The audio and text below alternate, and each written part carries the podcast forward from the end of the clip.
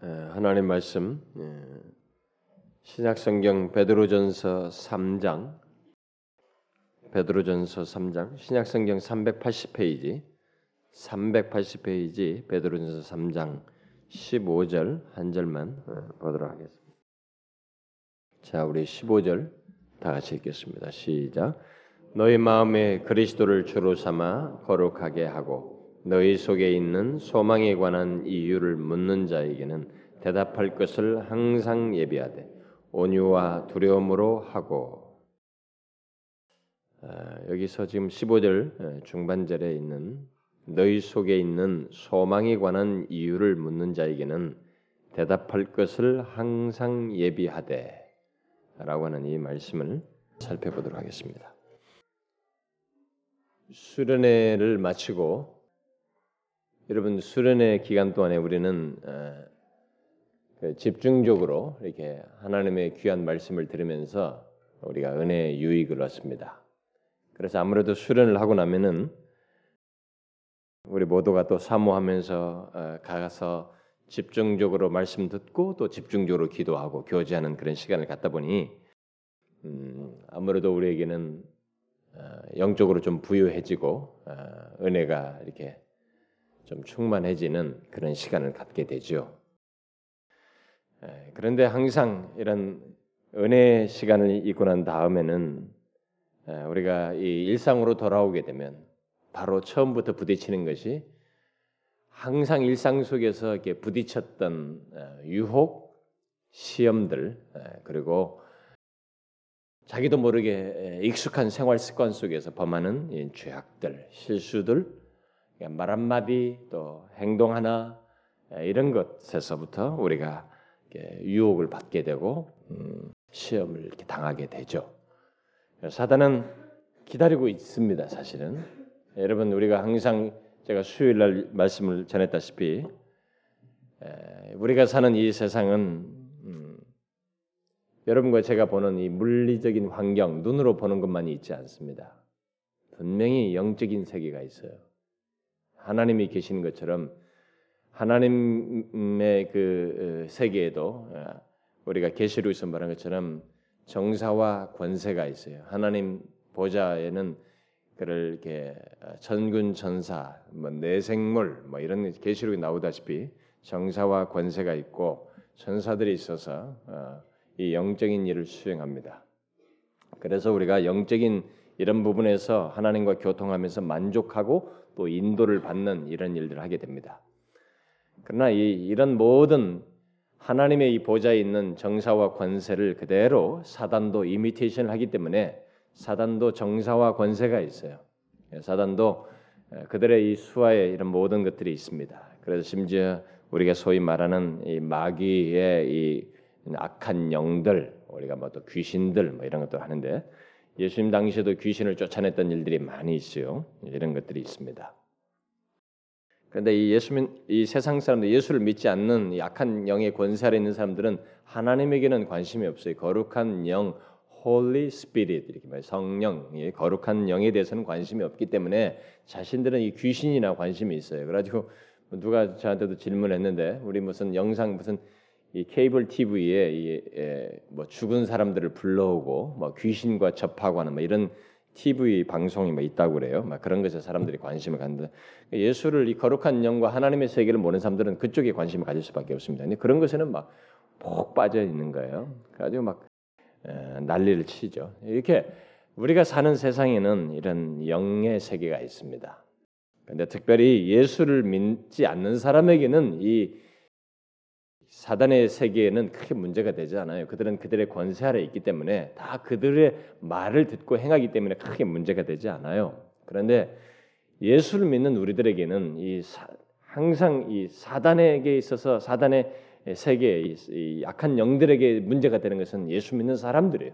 왜냐하면 자신과 다른 영역이고 자신과 대적하는 세, 에, 것으로 여기기 때문에 하나님의 권세 아래 있기 때문에 그래서 사단의 모든 활동과 이 계략은 괴계는 다 예수를 믿는 사람들을 향해 있는 것입니다. 그러니까 저와 여러분을 향해 있는 거예요. 근데 우리들만 그런 것을 가끔 이제 망각하고 어, 사단이 우리를 넘어뜨리려고 한다, 시험한다 이런 것을 생각질 않는 거예요. 그러니까 우리가 보는 것은 자꾸 눈에 보이는 것만 생각하는 것입니다. 그래서 바울이 에베소서 6장에서 말하다시피 우리의 씨름은 우리의 싸움이라고 하는 것은 혈과 육이 아니다. 뭐 남편, 아내, 자식, 뭐 이 눈에 보이는 사람 무슨 A 집사, B 집사 문제가 아니다는 거죠. 때로는 그 A 집사, B 집사 심지어 박 목사를 통해서 목사를 때로는 목사도 본성이 이끌려서 저도 부지 중에 이렇게 사단에 미혹돼 가지고 이게 죄를 범하는 거예요. 예, 혈기를 낸다든가 거친 말을 할 수도 있는 것이에요. 사단은 그렇게 우리를 미혹하는 거예요. 틈을 찾아서. 그래서 우리 씨름은 혈과 육이 아니다. 눈에 보이는 것이 그 배후에서 역사는 음, 사단이 있다. 그래서 어, 무조건 그러면 아, 저 뭐 행동만 하면 아, 저 막이구나 이렇게 말하면 안 되죠. 네, 그렇게 하면 안 되는데 악한 것이 드러난다 말 뭔가 거룩하지 않은 것이 드러날 때 그런 것을 자꾸 미혹하는 그런 역사의 배후의 역사가 있다라는 것입니다. 그래서 우리가 다 예수를 믿고 같이 예배하고 여기 교회 안에서 서로가 어, 하나님의 일을 잘하기 위해서 서로 토론하고 이 얘기하는 중에도 사단은 우리 가운데서 비집고 들어오는 거예요. 그래가지고 이렇게 이 얘기를 하는 것입니다. 우리를 마음을 미혹해서 넘어뜨리는 그런 일들을 한단 말이죠. 그래서 특별히 이 수련회 갔다 오고 나서 여러분들 가운데 뭐 재반 이런 일들이 많이 있을 거예요. 시험에 드는 일들 뭐 이런 일들이 있는데 그거 뭐 대수롭게 여러분들이 그냥 뭐 이것을 크게 생각할 건 아니에요. 이게 항상 있는 것이에요. 있는 것인데 분별을 함으로써 잘 넘어서야 됩니다. 제가 보니까 여러분들이 제가 듣기로 어? 여러분들 사이에서 이렇게 음, 그런 어려움들 수련회 갔다 와서 시험에 들고 어려움이 있고 막 마음에 약간의 동료를 일으키는 그런 일들을 경험한다고 그런데 또그 교회 안에서도 그런 일이 나오는데 경계하셔야 됩니다. 여러분 우리들이 무엇을 하든지 여러분들이 이 세상에 가지고 있는 가치관과 경험 경험 논리로 하는 것이 아닙니다. 우리는 하나님의 계시를 따라서 하는 것입니다. 하나님의 말씀을 따라서 내가 아무리 세상에서 탁월한 지식을 가지고 있고 탁월한 경험을 가지고 있어도 이것조차도 하나님의 계시의 말씀에 승복해야 돼요. 그게 그리스도인이에요, 여러분. 그래서 사단이 시험 튼튼하지 않도록 해야 됩니다. 사단은 다른 것을 가지고 비집고 들어와요. 하나님의 계시를 따라서 마귀를 분별하고 이 영적인 존재의 시험을 분별하고 하나님의 계시를 따라서 우리가 말하고 행동하고 그래야 됩니다. 그래야만이 여러분들이 그 영, 이 은혜를 소멸하지 않고 계속적으로 나아갈 수 있어요. 저는 그런 일들이 벌써 여러분들 안에서 있다는 것이 물론 저에게도 마찬가지입니다만 있다는 것을 들을 때 너무 안타까워요. 잘 분별하셔서 어, 넘어가지 않기를 바랍니다.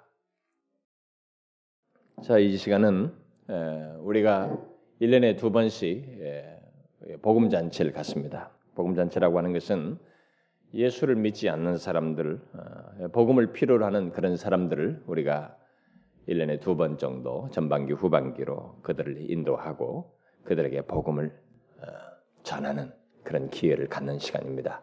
우리가 지난 시간에도 제가 시리즈 시간 마지막에 얘기했죠. 생명은 어떻게 되는다고요? 생명이 생명의 표현. 예수 그리스도 그리스도와 함께 죽고 살리심을 받은 자 예수를 그 어, 예수 그리스도로 말미암아 살리심을 받아서 그리스도의 생명을 소유했다고 하는 그리스도 생명의 표현 중에 하나는 복음을 전하는 것이에요. 누군가에게 이 생명을 표현하는 것입니다. 그래서 지금까지 이 극 예루살렘 저희 팔레스틴의 그 조그마한 땅에서 말이죠. 그 거기서 복음의 이 생명력이 마침내 이 거기서 보면 제일 끝이 여기에요. 파리스트니까 극동입니다 우리가. 그러니까 정말 극동인 여기까지 복음이 전해지지 않았습니까? 수많은 사람들이 죽으면서 순교하면서 우리나라에서도 그랬습니다. 우리나라에도 와서도 수많은 사람들이 순교했어요. 음? 물론 외국 사람뿐만 아니라 우리 우리나라 사람들 복음을 듣고 막 순교도 하고 그랬죠. 그래서 이렇게 복음이 그 생명의 표현입니다. 그래서 여기까지 와게 됐는데 우리가 이제 복음을 전하는 이런 시간을 특별히 갖지 않을 수가 없어요. 그래서 후반기에도 갖게 되는데 그래서 우리가 한 12주, 13주 전에 아무래도 이 복음을 전하는데 그냥 막 길거리에서 막 남들에게 혐오감을 주는 듯이 막 이렇게 복음을 전하는 게 아니고 가장 효과적인 복음은 누군가의 자기와 접촉점이 있는 관계 속에 있는 사람을 복음을 전한단 말이에요. 최소한 관계가 없으면 관계를 갖고 과제서라도 그 사람에게 어떤 무엇인가 어, 내가 말할 수 있고 자연스럽게 대화를 어느 정도 할 수 있는 내가 내게 있는 그 생명을 표현할 수 있는 이 관계 속에서 복음을 전해야 되기 때문에 그래서 우리가 13주 전에 이렇게 미리 11월 둘째 주 있을 것인데 지금 미리 이런 것을 시작을 하는 것입니다. 그래서 관계를 가지고 복음을 전하기 위해서 어, 대상을 정하는 그래서 대상을 정해야 그 구체적으로 그 사람들이 그 다음에 한 주 한 주 그 사람들이 어떻게 내가 이 사람의 정성을 쏟고 이, 이 사람을 위해서 기도하고 뭔가 이들에게 복음을 전할 것인가 하지 않겠어요? 그래서 그런 시작을 하는 주간이 오늘이기 때문에 그것과 관련된 말씀을 이 시간에 좀 살피려고 합니다. 어쩌면 여러분들은 어, 다 아는 것일 수 있을 거예요. 다 아는 것일 수 있고 어, 그렇지만은 여러분들 중에 처음 예수를 믿고 있는 이제 예수 믿기 시작한 사람들은 아, 아마 여러분들에게는 좀 더 알게 되는 어, 우리가 예수 믿는 가운데서 처음으로 알아야 할 소유해야 될 것이 무엇인지를 어, 여러분들은 정, 확인하게 될 것이고 또 미리 예수를 아는 사람들은 아는 것을 정리해서 잘 전하기 위한 내용을 이렇게 갖게 되는 그런 시간이 될 것입니다. 제가 이, 런 시간만 될 때마다 그 동안에 말씀을 이렇게 복음 전도 복음 잔치 전마다 이 복음을 전할 필요를 말하기 위해서 우리가 왜 복음을 전해야 되는지 그 이유에 대해서 제가 무려 한 최소한 일곱 여덟 번을 했어요. 그래서 지금 최근 몇 주 동안은 예, 한 두세 번 정도는 그럼 어떻게 전해야 될 것인가에 대해서 이 어떻게와 관련된 것을 지금 계속 하고 있는데 오늘도 이 어떻게와 관련된 내용을 음, 살피도록 하겠습니다. 자, 여러분들에게 제가 한 가지 먼저 질문을 하고 싶습니다. 어, 자, 여러분은 그리스도인이 된다. 그죠? 우리가 예수를 믿는다, 믿게 된다. 그죠? 그리스도인이 된다는 것이 무엇을 말하는가? 그리스도인 된다는 것을 여러분은 그리스도인 된다는 것이 무엇을 말한다고 여러분은 생각하십니까? 그리스도인이 된다. 이건 뭘 얘기할까요? 너무 쉬운 얘기인 것 같죠? 그러나 여러분 많은 사람이 대답을 못해요. 그리스도인 된다는 것이 무엇을 말합니까? 종교 활동에 그냥 교회라는 곳을 이게 교회당이라고 하는 것을 왔다 갔다 하는 것입니까? 아니면 어려서부터 그냥 교회 다니는 것, 어려서부터 교회 다니는 것이 그리스도인 되는 것이에요? 아니면 마음을 단련하고 마음을 달래고 심신 수련을 하는 것입니까? 아니면 좀더 다른 사람들에게 이제 좀 부드러워지고 친절해지는 것입니까? 예수 믿지 않는 사람 중에 불친절한 사람이 얼마나 많은데. 예수 믿는다는 게 뭐냐 이게. 그래 그리스도인 된다는 게 뭐냐는 거예요. 가장 쉽게 얘기해 봅시다. 가장 쉽게 얘기해 보면 그리스도인이 아닌 한 사람이 그리스도인이 된다라는 것은 소속이 바뀌는 거예요. 일단 소속이 바뀌는 것입니다. 소속이 바뀌고 무엇인가 분명히 믿는 것이 있다는 것입니다. 이 사람에게 믿는 무엇이 있다는 것입니다. 이래서 결국 변화되는 것이에요. 소속이 바뀌고 믿는 내용이 그에게 뭔가 분명히 있어서 변화된다는 것입니다. 변화가 일어난다는 것이. 결국 이 변화가 분명히 있게 된다는 것입니다. 그래서 예수 그리스도를 믿어 그리스도인 된다는 것은 분명한 변화가 있다는 것을 말합니다. 종교적인 활동을 하는 변화가 아니고 실제의 어떤 변화가 있다는 것을 말해요. 제가 왜 이런 얘기를 아, 이 얘기를 하냐면은 이제 오늘 한국 교회는 이런 말을 해야만 하는 예, 시기에 너무 이게 그런 상태를 많이 가지고 있거든요. 변화를 모른 변화됐다고 하는 것이 고작해봐야 교회당 왔다 가는 거예요. 실제 변화되는 실제의 어떤 내용을 안 가지고 있으면서 그리스도인이다, 그리스도인이 되었다라고 하는 일이 우리들의 현실 속에 있다는 거예요. 아닙니다. 분명히 그리스도인이 아니었던 한 사람이 정말로 그리스도인이 되어서 소속이 이제 소속이 바뀌게 되고 무엇인가 믿는지 자기가 무엇인가를 믿는 것을 분명히 갖게 돼요. 그래 그것을 자신이 알게 되는 것을 말합니다. 그래서 오늘 본문에서도 그걸 시사하고 있어요. 너희 속에 있는 소망에 관한 그죠? 무엇인가 이 사람은 소속이 달라진 데다가 자기 속에 무엇인가 있는 있어요. 너희 속에 있는 소망에 관한 이유, 너에게 왜 이러느냐 이게 당신이 왜 이렇게 이 지금 이, 이 배경 자체가 베드로전서 배경 자체가 네로의 핍박이 있는 당시 로마 당시에 그 그리스도인들을 다 잡아 죽이고 말이죠. 그리스도인들을 그렇게 핍박하는 시대인데 그 예수 믿는 사람들 그 가운데서도 핍박 속에서도 흔들리질 않는 거예요. 뭐 여러분들이 그 옛날에 1세기 당시 그런 필름 같은 걸 봤으면 알지만 사자의 밥이 되게 하거든요. 진짜 뭐 원형 경기장에다가 사자를 풀어놔서 그리스도인들을 놓고 다 잡아먹게 만든단 말이죠. 이런데도 불구하고 이런 그 많은 소는 시를 보는데 예수 믿는 사람들이 소망을 가지고 있어요. 뭔가 흔들리질 않아 거기서도 믿음을 변절하지 않아요. 도대체 너희 속에 뭐가 있느냐 이게. 그 너희 속에 있는 그 소망에 관한 이유를 물을 것이다 이게요. 근데 거기에 대해서 너희들이 충분히 대답할 걸 구체적으로 가지고 있어야 된다. 그 얘기를 하는 것이에요. 그 예수 믿는 사람은 그게 분명히 있는 것입니다. 내용이 있어요. 말만 다다다다 이것만 하는 게 아니고 소속의 달라짐과 함께 그 실제 내용 자신에게 있는 그냥 주입된 지식이 아니라 말할 내용을 분명히 가지고 있다는 것입니다. 그래서 분명히 변화된 것이다. 변화된다. 그래서 그런 변화의 내용이 이게 실제적으로 어떤 것이냐? 여러분들이 우리가 성경에서 많이 볼 수 있지만 그 한 예를 보면은 여러분 한번 성경을 찾아보세요. 제가 오늘은 여러분들이 이런 지식을 구체적으로 확인도 하고 가져야 되기 때문에 제가 성경을 몇 군데 찾아볼게요.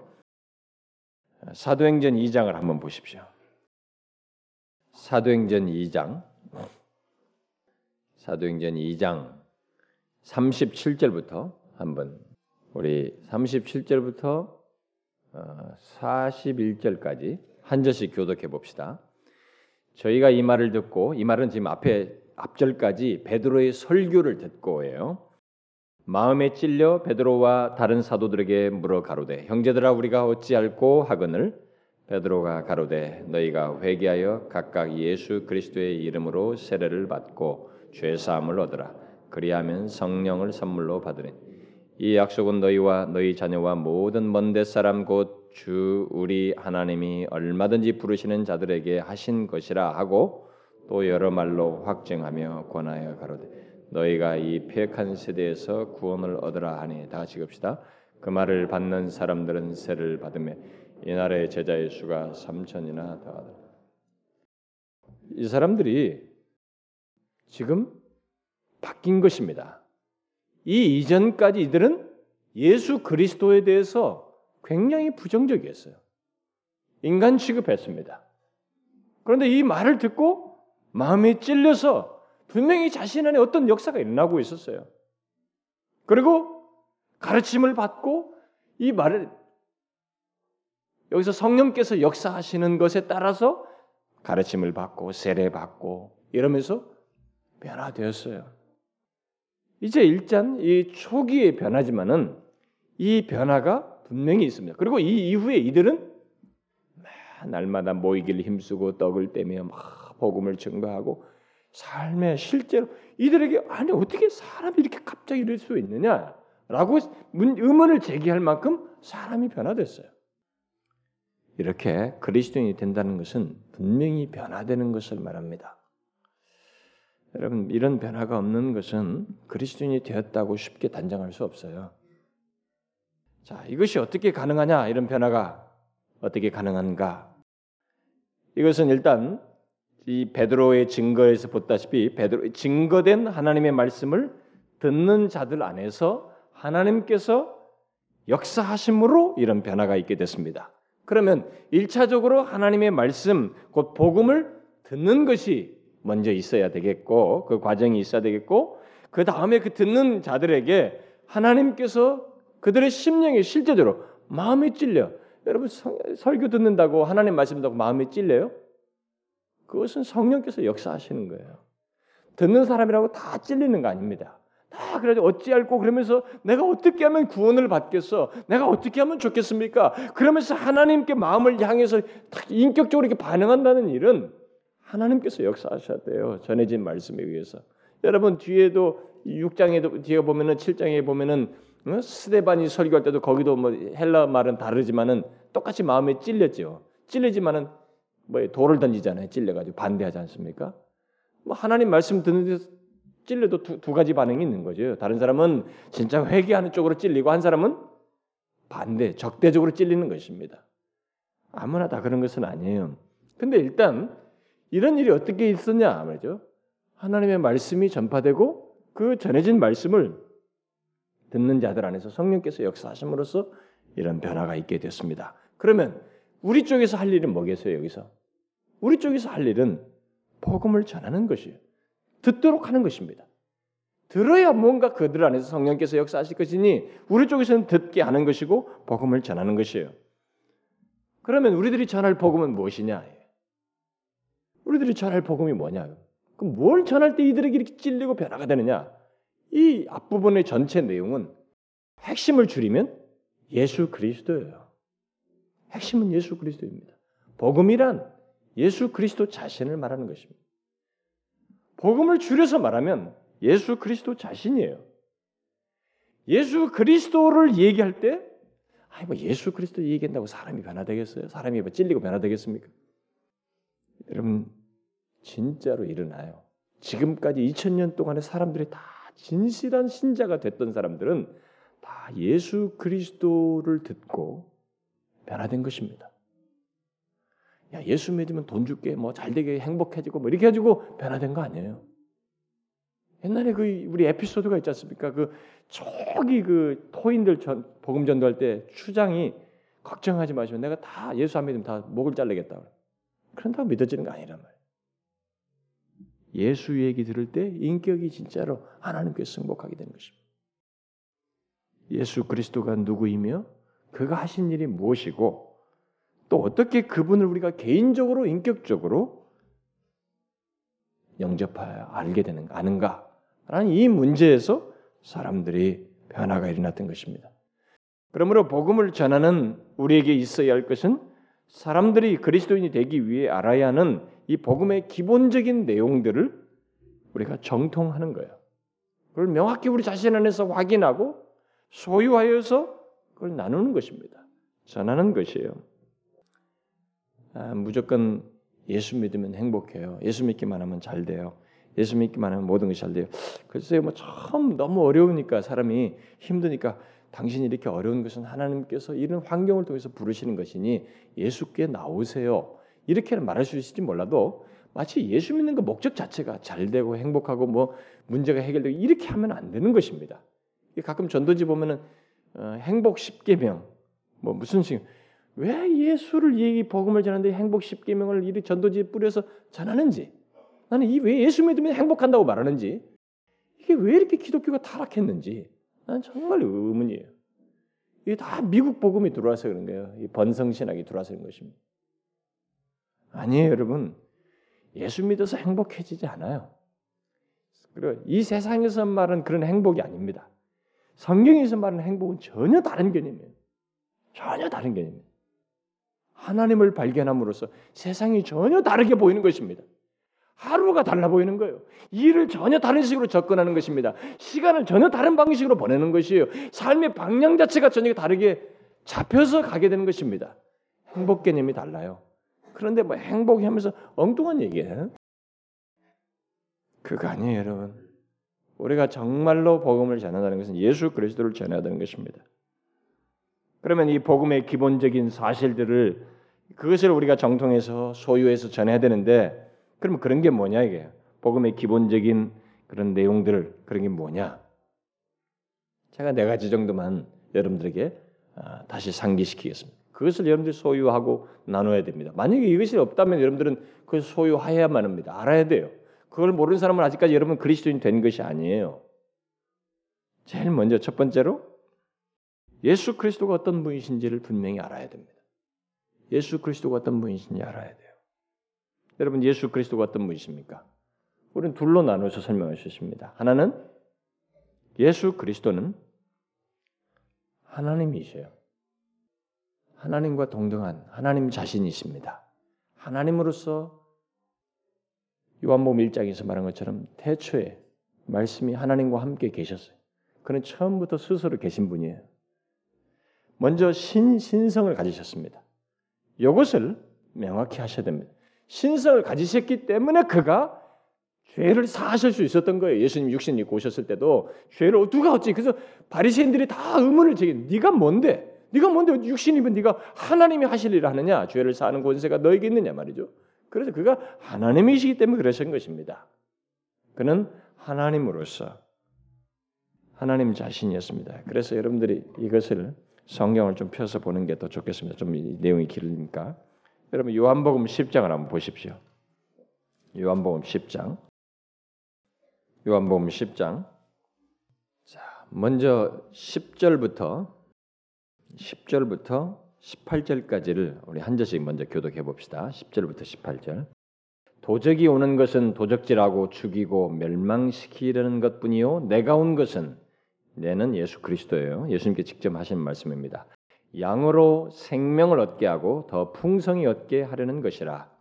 나는 선한 목자라. 선한 목자는 양들을 위하여 목숨을 버리거니와 싹구는 목자도 아니요 양도 제 양이 아니라 이리가 오는 것을 보면 양을 버리고 달아나나니 이리가 양을 늑탈하고 또 해치느니라.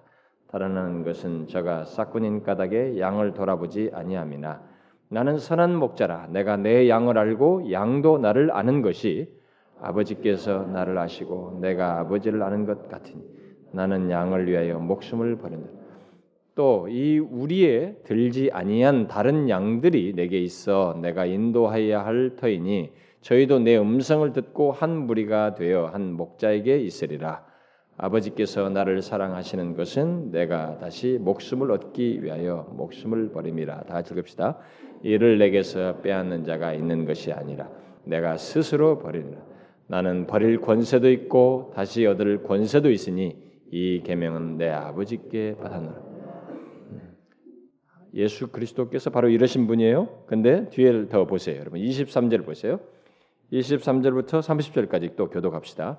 예수께서 성전한 솔로몬 행각에서 다니시니 유대인들이 애워싸고 가로되 당신이 언제까지 우리 마음을 의혹해 하려니? 그리스도여든 밝히 말하시오 하니 예수께서 대답하시되 내가 너희에게 말하였을 믿지 아니하는도다. 내가 내 아버지의 이름으로 행하는 일들이 나를 증거하는 것이오늘 너희는 내 양이 아니므로 믿지 아니하는 내 양은 내 음성을 들으며 나는 저희를 알며 저희는 나를 따르느니라. 영생을 주느니 영원히 멸망치 아니할 터이요 또 저희를 내 손에서 빼앗을 자가 저희 저희를 주신 내 아버지는 만유보다 크심에 아무도 아버지 손에서 빼앗을 수 없느니라. 나와 아버지는 하나이시라. 뭐요? 나와 아버지는 하나이시되 하나님이셔요. 우리가 복음을 전한다고 할 때는 예수 그리스도의 이 하나님신 신성을 얘기해야 됩니다. 그 신성 때문에 그래서 요한복음 1장 1절은 그 태초부터 계셨던 창조에 참여하셨던 분이에요. 그 창조주예요, 그분이. 바로 그분이 육신을 입고 오셨다는 거예요. 그래서 이 양성을 얘기하는 것입니다. 그는 신 하나님이시면서 동시에 인간이셔요. 완전한 하나님이시면서 완전한 인간이십니다. 이 우주 만물의 존재에 유일한 이 양성을 가지신 분은 예수 그리스도밖에 없어요. 그래서 여러분이 이제 뒤에 먼저 제가 뒤 설명을 하기 전에 앞에 요한복음 4장을 잠깐만 보시면 그 인성을 입으신 그분을 그대로 드러내는 거죠. 여러분 4장 6절을 한번 보세요. 4장 6절 여기서 뭘 인성을 말하는지 말해 보세요. 4장 6절 시작. 거기 또 야곱의 우물이 있더라. 예수께서 행로에 권하여 우물 곁에 그대로 있으신 때가 제 6시쯤 되었더라. 예수님이 인간의 몸을 입으신 것을 적나라하게 드러낸 자, 묘사가 뭐예요? 고나여 피곤한 거예요. 육체를 입어서 그렇습니다. 근데 여러분 뒤에 또 11장을 한번 보세요. 11장 35절 한번 읽어봐요. 간단합니다. 35절 시작. 예수께서 눈물을 흘리시더라. 철저하게 자신의 그 인간이 가지고 있는 이, 인성에서 표현을 그대로 다 하셨습니다. 이런 묘사는 성경이 굉장히 많습니다. 먼저 지금 제가 뭘 얘기하려냐면은 우리가 복음을 전한다고 할 때는 바로 이 예수 그리스도가 어떤 분이시냐라는 것을 얘기하는데 그는 하나님이셔요. 완전한 구원자라는 것입니다. 완전한 하나님이면서 완전한 인간 인성을 입으셨다는. 완전한 구원자가 되려면 신이시면서 인성을 입으셔야 돼요. 여러분 이 두 양성을 가지고 있지 않으면 인간을 구원한다는 말을 쓸 수가 없어요. 인간은 아니 어느 인간이 자신도 인간으로서 태어나면서 부패하고 죄를 가지고 있는데 누가 거기서 누구를 구원한단 말이에요. 인간은 불가능해요. 그래서 이 우주 만물을 유일하게 구원할 수 있는 구원자는 예수 그리스도밖에 없는 것입니다. 신이시면서 인간이죠. 완전한 하나님이시면서 완전한 인간이시. 근데 완전한 인간이 되지 않으면 구원할 수가 없어요. 왜냐하면 우리가 지는 모든 것을 겪어야 되고 경, 감당해야 되거든요. 신으로서 감당한다는 것은 논리밖에 안 되는 설득력이 없는 것이에요. 우리에게 철저하게 인간으로서 완전한 인간으로서 모든 걸 감당해야만 하는 것입니다. 그래서 완전한 하나님으로서 죄가 없으시면서 인성을 입으시고 우리 죄를 다 담당하시며 소위 죽음이라는 것을 맛보는 거예요. 그래서 그래서 이 예수 그리스도가 어떤 분이신지에 대한 이것이 우리에게 복음을 전할 때는 전해져야 됩니다. 예수 그리스도를 말하지 않고 이 복음을 말하면서 하는 것은 참 웃겨요. 제가 어제 잠깐 그 조엘 오스틴이 그 예배 방송을 이게 토요일마다 방송해 줘요. 저는 여러분들에게 기독교 방송 케이블을 보지 말라고 하면서도 제가 언뜻 언뜻 이제 조에서 보는데 정말 그 많은 긴 시간 동안에 예수 그리스도와 이런 구속의 진리 같은 걸 말할 줄을 모르는 것 같아. 그저 심리학적이에요. 뭐, 마음을 컨트롤하는 거 있잖아요. 그런데 그 많은 체육관에 사람들이 바글바글 해요. 여러분 이게 지금 현대의 이 기독교의 오류입니다. 예수 그리스도를 말하지 않고도 복음을 말하는 것으로 그 사람들이 신앙생활을 한다는 것입니다. 예수 그리스도의 이 양성에 대한 완전한 하나님에서 완전한 인간이신 것을 알지 못하고 그것을 그대로 신뢰치 않는 사람은 우리는 예수를 제대로 믿는다고 말할 수 없어요. 그리고 복음을 전하려면 사실 이런 완전한 구원자이신 분을 소개해야만 합니다.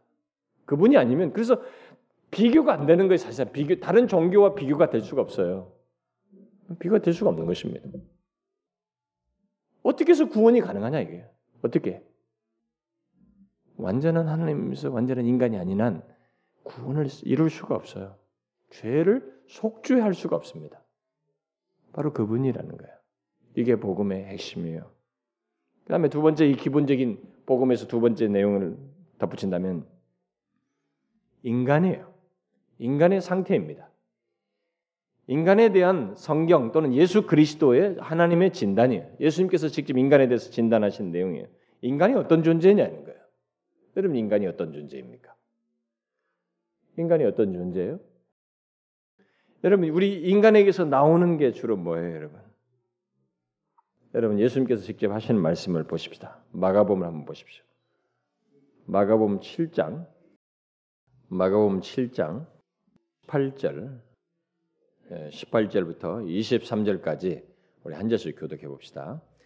예수께서 이르시되 너희도 이렇게 깨달음이 없느냐 무엇이든지 밖에서 들어가는 것이 능히 사람을 더럽게 하지 못함을 알지 못하느냐 이는 마음에 들어가지 아니하고 배에서 들어가시로다 하심으로 모든 식물을 깨끗하다 하셨느니 또 가라사대 사람에게서 나오는 그것이 사람을 더럽게 하느니라 속에서 곧 사람의 마음에서 나오는 것은 악한 생각 곧 음란과 도적질과 살인 간음과 탐욕과 악독과 속임과 음탕과 흘기는 눈과 회방과 교만과 광편이 이 모든 악한 것이 다 속에서 나와서 사람을 더럽게 하느냐. 인간이라는 것이 어떤 거예요? 주님이 진단해 뭡니까? 인간은 이렇게 죄인이에요. 죄를 쏟아내는 존재입니다. 안에서 쏟아내는 게 다 죄예요. 여기는 뭐 대충만 얘기했지. 우리 들어가는 식물이 더러운 거 아니에요. 이것이 뭐 마음으로 들어갑니까? 위에서 해서 다 변으로 빠지는데 이것은 문제가 없다는 거예요. 오히려 안에서 나오는 것이 더 더럽다는 것입니다. 우리 안에서 뭐는 거예요?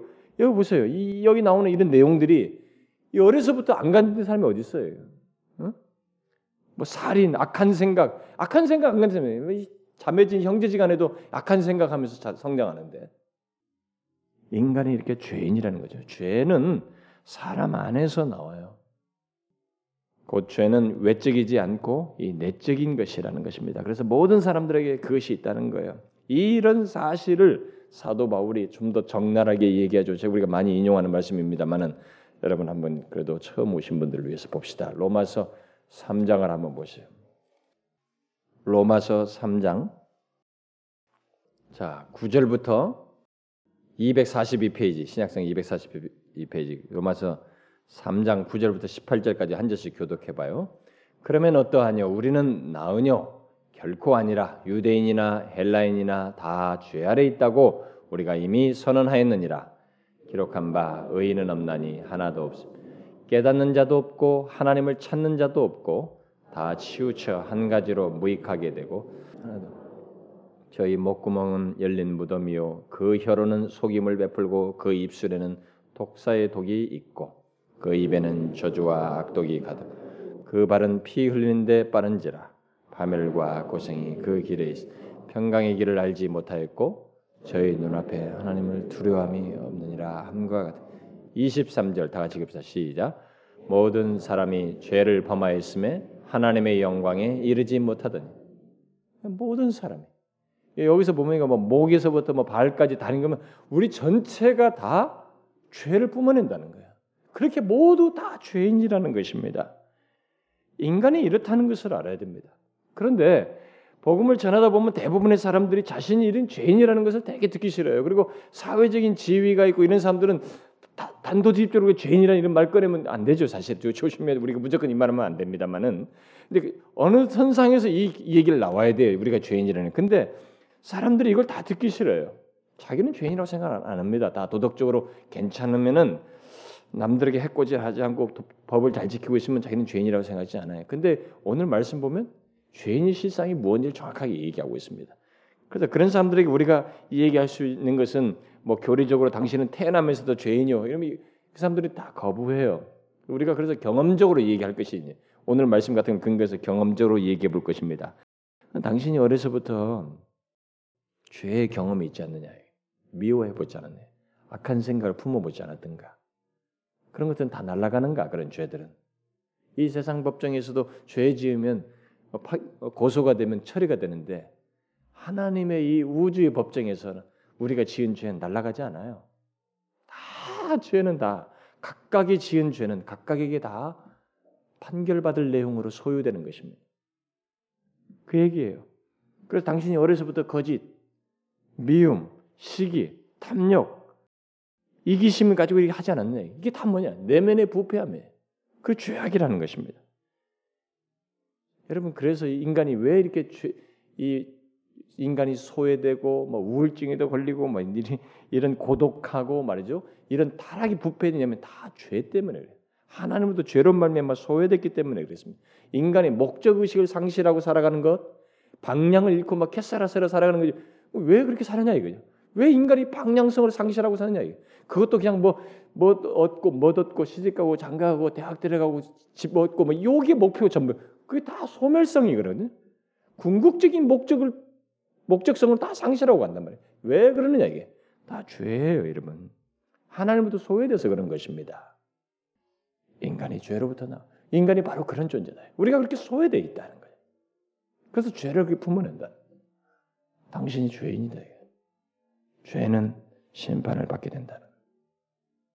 이게 두 번째 우리가 복음에서 기본 두 번째로 기본적인 내용으로 말할 내용이고, 그럼 세 번째 예, 이 복음의 음, 복음을 말할 때 기본적으로 말해야 할 내용이 있다면은 그것은 바로 십자가와 부활입니다. 십자가와 부활이에요. 그런 인간에게 어디서 소망을 찾을 수 있느냐? 이런 죄인이 어디서 이 죄를 해결받을 수 있느냐? 그게 바로 아까 앞에 말한 예수 그리스도께서 십자가에 달려 죽으심으로써다. 왜 예수 그리스도께 십자가에 달려 죽으셨어요? 마태복음에서 말하지 않습니까? 죄 사함을 얻게 하려고 많은 사람을 위하여 자신이 피를 흘린다. 죽임 당한다고 얘기하지 않습니까? 많은 사람을 죄에서 구원하시기 위해서 그리고 마태복음 20장에 보면 자기 목숨을 많은 사람의 대속물로 주었다. 대속물로. 예?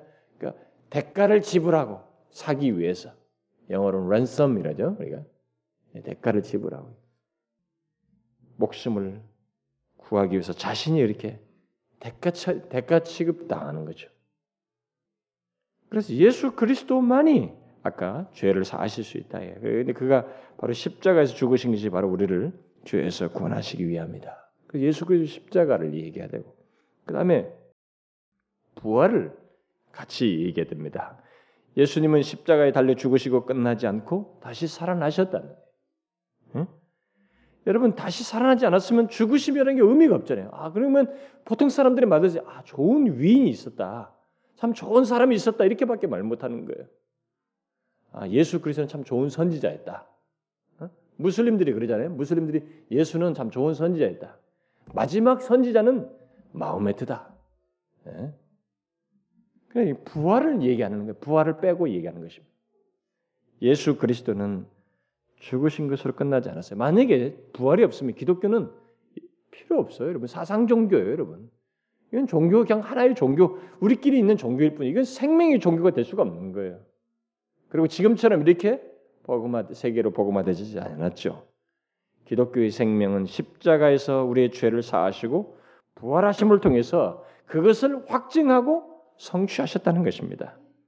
그래서 실제로 그런 내용을 기술하고 있으니 여러분도 그 내용은 성경을 펴서 말할 수 있어야죠. 모든 성경 사복음서의 뒷부분은 다 부활에 대한 내용이니까 그런 걸 펼 수 있어야 됩니다. 여러분 보세요. 누가복음 누가복음을 봅시다. 누가복음 24장을 한번 보세요. 누가복음 24장 36절부터 45절까지 우리 한 절씩 교독해 봐요. 36절부터 이 말을 할 때 예수께서 친히 그 가운데 서서 가라사대 제자들이 다 감춰 있어요. 자기들끼리 모여 있는데 거기 딱 나타나신 거예요. 어, 서서 가라사대 너희에게 평강이 있을지어다 하시니 저희가 놀라고 무서워하여 그 보는 것을 영으로 생각하는지 영이다고 생각했는데 실제는 아니었어요. 어, 어, 예수께서 가라사대 어찌하여 두려워하며 어찌하여 마음에 의심이 일어나느냐 내 손과 발을 보고 나인 줄 알라 또 나를 만져보라. 영은 살과 뼈가 없으되 너희 보는 바와 같이 나는 있느니라. 이 말씀을 하시고 손과 발을 보이신 보이시나? 저희가 너무 기쁨으로 오히려 믿지 못하고 기 여길 때에 이르시되 여기 무슨 먹을 것이 있느냐 하시니 이에 구운 생선 한 토막을 드리매 받으사 그 앞에서 잡수시고 또 이르시되 내가 너희와 함께 있을 때 너희에게 말한 바 곧 모세 율법과 선자의 글과 시편에 나를 가리켜 기록한 모든 것이 이루어져야 하리라 한 말이 이것이라 하시고 이에 저희 마음을 열어 성경을 깨닫게 하시고 직접 몸을 가지셨어요. 부활하셨지만 직접 제자들에게 증명하시고 보이셨습니다. 이 부활이 없으면 우리는 기독교 복음은 다 가짜예요. 그래서 이 사실을 바울이 뒤에 가서 얘기하죠. 여러분 고린도전서 15장을 한번 보십시오. 고린도전서 15장은 유명한 장인이 부활장이라고 기억하시고 좀 기억해 놓으세요, 여러분. 고린도전서 15장 자, 먼저 1절부터 8절까지 한 절씩 교독해 보고 뒤에 하나 더 읽읍시다. 형제들아 내가 너희에게 전한 복음을 너희로 알게 하노니 이는 너희가 받은 것이요 또 그 가운데 선 것이라. 너희가 만일 나의 전한 그 말을 굳게 지키고 헛되이 믿지 아니하였으면 이로 말미암아 구원을 얻을. 내가 받은 것을 먼저 너희에게 전하였노니 이는 성경대로 그리스도께서 우리 죄를 위하여 죽으시고 장사 지낸 바 되었다가 성경대로 사흘 만에 다시 살아나사 개바에게 개바는 베드로죠. 개바에게 보이시고 후에 열두 제자에게와 그 후에 500여 형제에게 일시에 보이 그 중에 지금까지 대반이나 살아 있고 어떤 이는 잠들었습니다. 그 후에 야보, 야고보에게 보이셨으며 그 후에 모든 사도에게와 맨 나중에 만삭되지 못하여 난 자 같은 내게도 보이셨네. 바로 바울에게 보이셨다는 겁니다. 여러분 17절로 가보세요.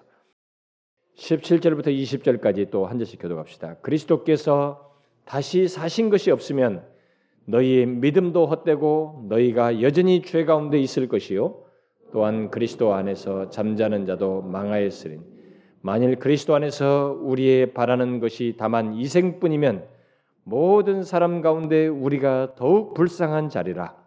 그러나 이제 그리스도께서 죽은 자 가운데서 다시 살아 잠자는 자들의 첫 열매가 되셨도다. 잠자는 자라고 말한 것은 예수 믿는 사람들은 죽은 것으로 말하지 않고 잠자는 것으로 말하는 겁니다. 다시 깨어날 것이 첫 열매가 되셨다. 자, 이 복음을 전할 때 우리가 예수 복음을 전한다고 할때세 번째 내용은 바로 예수 그리스도의 십자가와 부활입니다. 이것을 통해서 우리의 구원이 확실하다는 것입니다. 그리고 우리가 여기서 죽는 것으로 끝나지 않는다는 것이죠. 그가 부활의 첫 열매가 된 것처럼 예? 여러분 그들은 항상 먼저 첫 열매 따고 나머지 열매를 땄던 것이 있는 것처럼 예수 그리스도가 뒤이어서 있을 모든 사람의 부활의 첫 열매가 돼. 우리들이 뒤이어서 이제 부활하게 될 것. 네, 바로 그것을 얘기한 것이. 그러니까 바로 이런 소망이 우리 복음을 얘기할 때는 바로 이 십자가와 부활을 얘기해 됩니다. 그리고 이제 마지막으로 네 번째로 이 복음의 어떤 기본적인 내용을 말할 때 우리가 덧붙여야 할 내용이 있다면 그것은 제가 서두에 질문했던 것입니다. 그리스도인이 된다는 것이 무엇인가 하는 거예요. 그리스도인이 된다는 것이 무엇인가? 기독교의 복음은 지적인 유의를 주는 것이 아닙니다. 옛날에 이 서울대 교수들이 옛날에 그 기, 크리스찬들이 무교회주의를 주, 장하면서 옛날에 초기에요. 다방에서 자기들끼리 모이면서 했던 기독교 모방하다 지금 다 없어졌습니다. 네, 옛날 노인들이었어요. 근데 그들이 그런 교회를 표방한 적도 있었습니다. 지적인 유의를 구하는 것이에요. 여러분 기독교는 이 지적인 충족을 주는 종교가 아닙니다. 또 감성적으로 오늘날처럼 막뭐 찬송한다면서 감정적으로만 막 채우고 이 감정적인 것을 이렇게 컨트롤하고 이거 극복하고 체험받는 그런 종교도 아닙니다. 그리고 어떤 사람들은 기독교는 사회 봉사를 해야 된다 하면서 행동주의로만 나가고 의지적인 것만 치우치는 그런 것이 기독교가 아니에요. 구제 종교가 아닙니다. 단순히 사회 봉사 종교가 아니에요. 기독교는 전인적인 종교입니다. 인간의 전인격의 변화를 가져오는 거예요. 예수 그리스도가 누구인지를 알고 자기 자신이 죄인 것을 깨닫게 되고 예수 그리스도의 십자가와의 부활 안에서만 인간이 소망이 있다는 것을 알게 됨으로써 인간의 전인격에 변화가 오는 거예요. 내가 어찌할꼬라고 하면서 나아가면서 전인격인 변화가 오는 것이에요. 그래서 과거에 전에 예수와 상관했던 사람들이 모이기를 힘쓰고 떡을 떼며 말씀 듣는 걸 사모하고 주님의 뜻을 따르고 인생의 목표와 방향을 달리해서 살아가는 것입니다. 오늘날 기독교는 아무나 또 대충 그리스도인이 되는 것으로 이렇게 서로들 이렇게 수용하고 있어요. 진짜 아무나 교회예요. 아무나 예수 믿는 그리스도인 되는 것으로 생각하고 또 대충 그리스도인 되는 것처럼 생각해요. 그건 아닙니다. 그건 복음을 왜곡시키는 거예요. 이 값싼 복음을 얘기하는 것입니다. 복음은 전인적인 변화를 가져와요. 정말 믿고 회개함으로써 전인적인 변화가 오는 것입니다. 이게 있어야 돼요. 그리스도인이 된다는 것을 가장 간단하게 묘사한 구, 절이 있다면 요한복음 1장 12절에요. 영접하는 자, 곧 그 이름을 믿는 자에게는 하나님의 자녀가 되는 권세를 주셨으니 라는 말씀이 그리스도인 된다는 것을 가장 쉽게 표현한 내용이에요. 근데 거기에 세 동사가 나와요. 왜냐면은 영접한다, 믿는다, 된다, 되다. 이 세 가지가 기독교를 묘사 우리가 그리스도인이 되는 것을 가장 쉽게 묘사한 거라고 말할 수 있어요. 뭐예요? 무엇인가 믿어져야 한다는 것입니다. 그리스도인이 되려면은 뭔가 믿어져야 되는 거예요. 그냥 대충 오는 것이 아니에요. 믿어져야 돼요. 뭔가 예수 그리스도가 나의 구원주이다. 십자가와 부활이 믿어져야 돼요. 내가 믿는다고 믿어지는 거 아니에요, 여러분. 정말 믿어져야 됩니다. 그리고 누군가를 영, 누군가가 영접되어야만 합니다. 바로 예수 그리스도가 영접되어야 돼요. 그래서 이전에 없던 것이 자신에게 있어야 됩니다. 이게 그리스도인 되는 거예요. 근데 이게 믿고 회개하는 이 내용에 대한 또 다른 표현인데 바로 이런 변화가 분명히 있어야 돼요. 믿어져야 되고 누군가를 영접해야 됩니다. 여러분들에게는 이런 것이 확실하게 있습니까? 여러분들은 이것을 소유하고 있습니까? 이런 이 복음에 대해서 가장 복음의 기초적인 내용들에 대해서 확고합니까? 특별히 이것을 지식으로 가지고 있는 것이 아니라 실제 자신의 소유한 내용이 돼서 그것을 기꺼이 생명의 표현처럼 드러낼 수 있습니까? 드러내셔야 됩니다. 그런데 우리는 그것을 관계 속에서 전하자는 것입니다. 길거리에서 한마디 던지는 것으로 하기보다 실제적인 실효가 있는 열매를 거두기 위해서 관계 속에서 전하자는 것입니다. 그래서 우리가 대상을 지금 정하자는 거예요. 지금부터 정하고 한 12주, 13주 동안 그들에게 관심, 배려, 그러니까 정성을 쏟고 뭔가 이 복음을 나누기 위해서 그리스도께로 그들을 인도하기 위해서 온 마음을 쏟지 않은 것입니다. 하나님께 기도하면서 그런 1년에 두 번씩 이 일을 하는데 여러분 1년에 두 번씩 이것이라도 여러분들이 충실하게 따라서 하게 되면 참 그래도 뭔가 예수를 믿으면서 어떤 영혼들을 그리스도께 인도하는 거 아니겠어요? 여러분 예수 믿는 사람이 하나님께 하나님을 향해서 할 수 있는 최상의 행동이 뭐겠어요? 영혼을 구원하는 것이. 바로 그것을 바울이 하나님께 드리는 제물이다 이렇게 말한 것입니다. 어떤 사람들을 예수를 전해 가지고 그들을 하나님께로 인도하는 것을 제물을 드린다 이렇게 말한 것입니다. 왜 그런 식으로 묘사했습니까? 이게 아, 너무 혐오스럽다. 이게. 뭐 예수 안 믿는 사람 데려와가지고 예수 믿게 하는 거 마치 하나님께 제물 드린다고 묘사하다니 이게 너무 혐오스럽다 이렇게 생각될지 모르지만 여러분 우리가 하나님께 하나님께 내가 하나님께 선물 준다 이렇게 말할 수 없잖아요. 응? 하나님께서 우리에게 선물 주는 것은 적절한 표현이 되지만 우리가 하나님께 선물 준다는 말은 할 수가 없잖아요. 쉽게 그것을 표현하는 거. 하나님께 올려드리는 것은 보통 제물을 드리는 것이기 때문에 선물을 드리는 것에 대한 또 다른 표현이에요. 그러니까 우리가 하나님께 최상의 선물을 드리는 것이 바로 영혼을 인도하는 거예요. 복음을 전해서. 그 로마서 15장에서 선물 드린다고 말하는 아니 제물 바친다고 말하는 것입니다. 여러분 여러분과 제가 예수 믿으면서 하나님께 최상의 선물을 드리는 것은 영혼을 그리스도께 인도하는 것이에요. 복음을 전하는 것입니다. 그런 여러분들이 마음을 이렇게 이제 대상을 정하시고 구체적으로 이제부터 또 십몇 주 동안 그들에게 정성과 관심을 쏟고 기도하면서 마침내 복음을 듣게 하자는 것입니다. 꼭 여러분들이 여기서 자신을 제외시키지 말고 해보세요. 뭐 해봐도 소용없네. 그건 여러분들이 할 일이 아니에요. 그건 하나님께 맡기고 우리는 우리로서 최선을 다하는 것입니다. 그래서 주께서 우리를 통해서 이 지역의 영혼들, 우리와 관계 속에 있는 영혼들을 구원하시는 역사가 금년 후반기에도 있기를 바래요. 자, 기도합시다. 하나님 아버지, 우리가 전에는 전혀 하나님을 알지 못하고 또 오히려 우습게 여기면서 내 욕심, 내 정욕대로 살았었습니다. 그랬던 우리를 하나님께서 다각적인 섭리와 모든 주님의 인도하심 속에서 우리에게 마침내 복음을 듣게 하시고 믿겨지지 않았던 그 복음을 믿게 하시고 예수 그리스도가 나를 죄에서 구원하시는 분이신 것을 깨닫고 그분을 의지할 수 있도록 이런 놀라운 변화를 주신 하나님 감사합니다. 먼저 이 구원의 은혜를 입은 자로서 우리가 아직 과거 우리의 과거 모습과 같은 모습을 가지고 지금도 유리 방황하는 영혼들에게 우리가 이 복음을 전하기를 원합니다.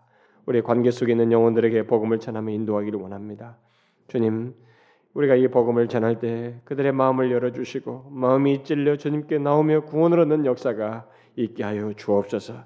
그래서 분명한 변화가 그들에게 있게 하여 주셔서 정말 이 지역의 영혼들, 이 도시 안에 있는 영혼들이 참 더 많은 영혼들이 주님을 만나 새 생명을 얻는 역사가 우리를 통해서 있게 하여 주옵소서.